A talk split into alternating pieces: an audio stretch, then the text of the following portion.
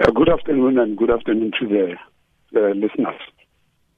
The pulse of the public service. Uh, maybe let me start by the mandate, amongst others.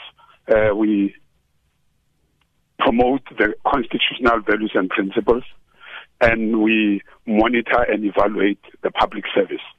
So this bulletin is uh, is launched to uh, on quarterly basis to try and look at what's going on in the public service. Is the public service alive? Is it dealing with the issues uh, in the public service? Are they delivering services uh, as they are expected to do in terms of the uh, constitution? So this uh, uh, pulse is going to come out on a quarterly basis. We look uh, to issues like National Anti-Corruption Hotline, how many cases are referred to departments to investigate, and then uh, we look at management of financial disclosure framework, are senior managers who are given the responsibility to look after the resources of state, are they declaring their financial interests, are they involved in conflict of interest or not? And then we're also looking at uh, the grievances. Are people in uh, the departments aggrieved uh, because we know that if many people are aggrieved, then it affects uh, their performance and ultimately it might re- uh, result in uh, poor service delivery.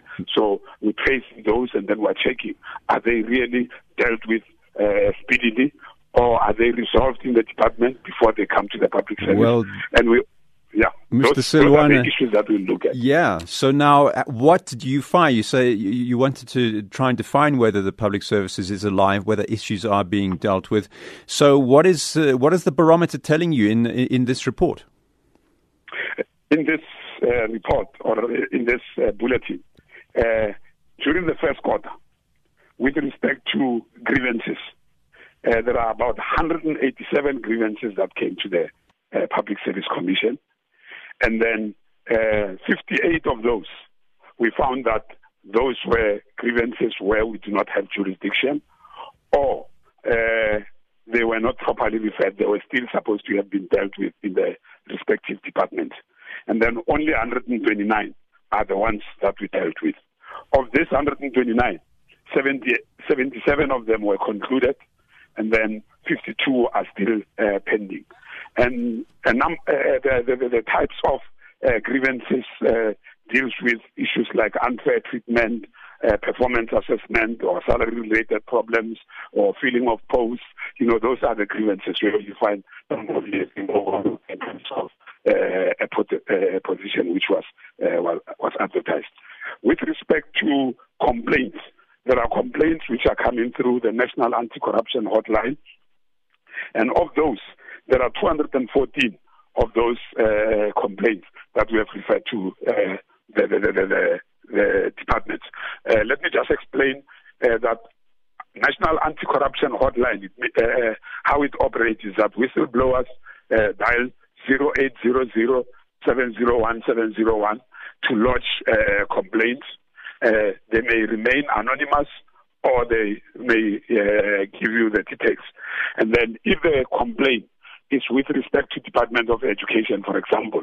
They are sent to Department, it is sent to the Department of Education, and the Department of Education investigates it, uh, it, and then uh, uh, a report to the PSC, and the PSC will evaluate that report whether it was uh, investigated appropriately, and if we are happy with the feedback, then we'll close the case and then inform the whistleblower if the whistleblower is known. And if it's not known, uh, it will go to the department that you know the case is closed.